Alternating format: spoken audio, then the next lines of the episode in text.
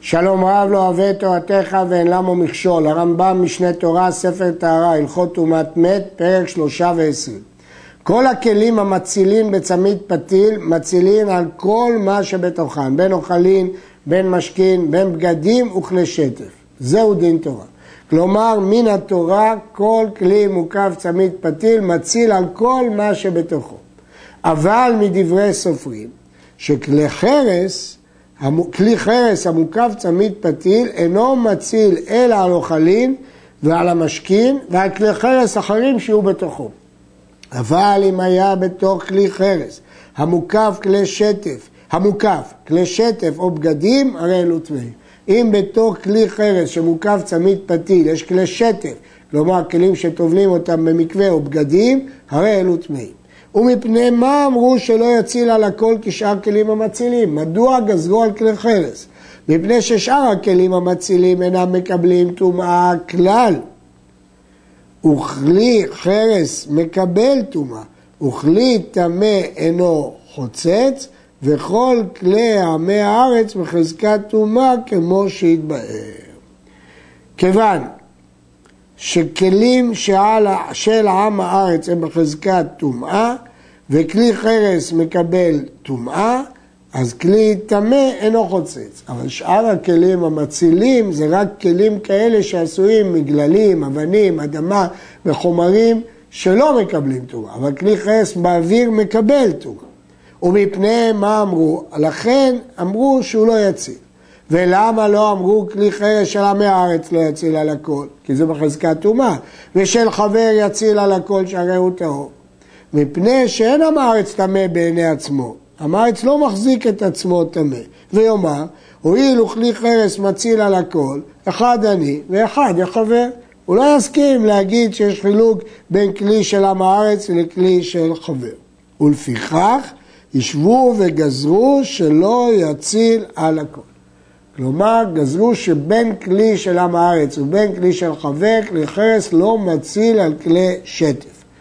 ראשונים אחרים, הראש והראש, חולקים על הרמב"ם והרעבד וסוברים שאכן כלי של חבר שהוא לא בחזקת טומאה מציל, אבל הרמב"ם והרעבד אומרים לא. ולמה אמרו מציל על האוכלים ועל המשקים ועל כלי חרס? הרי אמרת שזה כלי מקבל טומאה, וכלי שמקבל טומאה לא מציל, מפני שאלו השלושה טמאים הם על גב עם הארץ. בין קודם שיהיו באוהל המת, בין אחר שהיו שם תחת צמיד פתיל, ולעולם לא ישאל לחבר מעם הארץ לא אכלים ולא משקים ולא כלי חרס, אלא על דעת שהם טמאים, שהרי אין להם טהרה לעולם, ולא יבוא בהם לידי תקלה.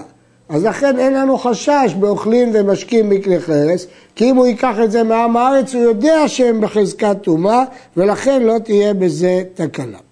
אבל כלי שטף שואל אותם מחבר בעם הארץ, הוא מטבילה מפני מגע עם הארץ, הוא מעריב שמשן, הוא משתמש בהם בטהרות, לפיכך חשו חכמים, שמא ישאל ממנו כלי שטף שכבר היה תחת צמיד פתיל בכלי חרס שלו, שהרי עם הארץ הזה מדמה שניצל, הוא לא יודע שזה בחזקת טומאה, והרי הוא טמא טומאת שבעה, וידבילו, כי זה באוהל המת, וידבילו חבר, ויעריב שמשו, וישתמש בו בטהרות ויבוא לידי תקלה.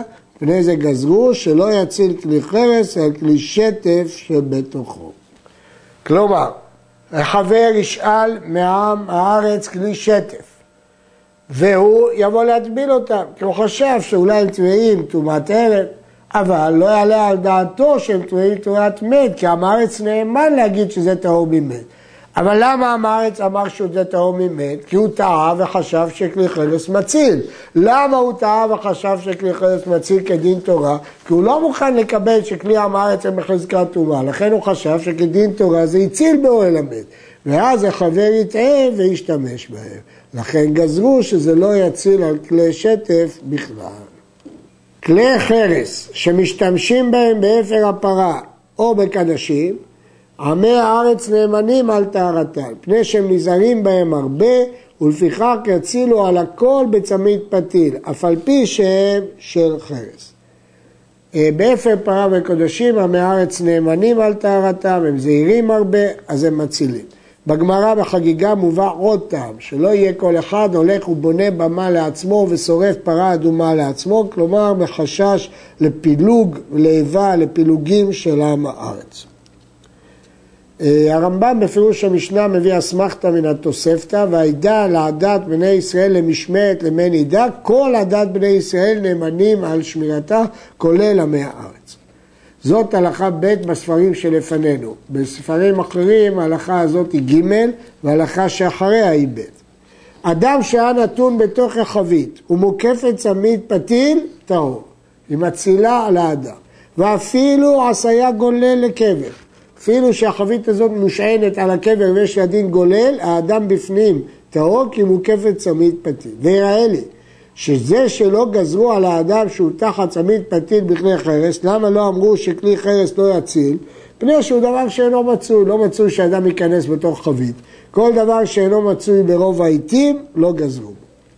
ערובה שבין בית לעלייה וטומאה בבית, וקדרה נתונה על פי ערובה ונקובה בכונס משקה. הגדרה טמאה והעלייה טהורה. לכאורה משמע פה שהעלייה טהורה לגמרי, גם אדם בכלי שטף שבה. אבל זה לא מובן. כיצד ייתכן שהגדרה טמאה והעלייה טהורה? אם הגדרה טמאה אין כלי טמא חוצץ. אומר הגרע שטומאת הגדרה כאן היא מטעם גזרה, כי אין חור פותח טפח, ולכן הגדרה צריכה להציל עם דפנות האוהלים כמו שכבר למדנו, אלא שגזרו חכמים טומאה על הגדרה, ולכן כיוון שגזרו כדי שלא יבואו להתיר במוקפת צמיד פתיל בו אל המת, אז כיוון שגזרו על הגדרה אז היא לא באמת טמאה, ולכן היא יכולה לחצוץ מפני הכלים שבעלייה. הייתה שלמה, כל שבעלייה מאוכלין ומשקין וכלי חרס טהור, היא מצילה, אבל הדם וכלי שטף שבעלייה טמאים, שאין כלי חרס חוצץ אלא על אוכלים ועל המשקין וכלי חרס. וכל שבעלייה זו הטהורה, כאילו תחת צמיד פתיל בכלי חרס, וטמאו האדם שבעלייה זו פני שהוא דבר המצוי. כלומר, פה יש לנו את הכלל שכלי חרס לא מציל על אוכלים, אלא על אוכלים ועל משקים ועל כלי חרס, אבל הוא לא מציל על אדם וכלי שטף. ולמרות שכשאדם היה בתוך החבית אמרנו שהוא כן ניצול, כי שם זה לא מצוי, אבל אדם שיהיה בעלייה בוודאי שהוא מצוי. לפיכך אם היה בעלייה זו כלי מתחות וכיוצא בו מלא משקים, הכלי טמא טומאת שבעה, כי כלי חרס מוקף צמיד פתיל לא מציל על כלי שטף, והמשקים טהורים, כי כלי חרס מוקף צמיד פתיל מציל על אוכלים ומשקים. הייתה באישה לשה בערבה של העץ, האישה והערבה טמאים טומאת שבעה, כיוון שזה לא מציל מעל האדם, והבצק טהור כל זמן שעוסקת בו, כי זה מציל על הבצק. פרשה וחזרה ונגעה בו, טמאתו, כי היא טמאה טומאת שבעה, היא טמאה מחדש את הבצק. וכן אם פינה הבצק או משקים לכלי אחר מכלי שטף שבעלייה, נטמאו במגע הכלי אחר, כי כלי שטף לא ניצולו, ואז הם טמאו מחדש את האוכלים ואת המשקים. היה על פי ערובה זו שאר כלים המצילים מצמיד פתיל שאין מקבלים טומאה, כמו שבהרנו כלי אבנים, כלי גללים וכדומה, ולפיכך אין מגע עם הארץ מטמא אותם, או שהיה כלי חרס הטהור לפרה אדומה או לקודש, שהכל נאמנים על טהרתם, גם עם הארץ, אבל זה מציל על כל מה שבעלייה, כי כאן אין מקום לגזרה. היה אוהל נטוי בעלייה, ומקצתו מרודד על הערובה שבין בית לעלייה, הרי זה מציל. ואף על פי שהן גגו על הערובה, שהאוהל מציל בכיסוי כמו שבארנו. ואף על פי שהאוהל מקבל טומאה, כגון שהוא עשוי פשטן, כיוון שהוא חלק מן האוהל בעלייה, הוא חוצץ. ולמרות שבעניין אחר למדנו שהרמב"ם פסק שקצה האוהל המרודד אינו חשוב כאוהל, אבל לעניין זה שהוא לא נטמא, זה חוצץ. הרעבד מפרש מטעם אחר ששיפורי אוהלים כאוהלים, ולכן זה חוצץ. וייתכן שזה גם טעמו של הרמב"ם. עד כאן.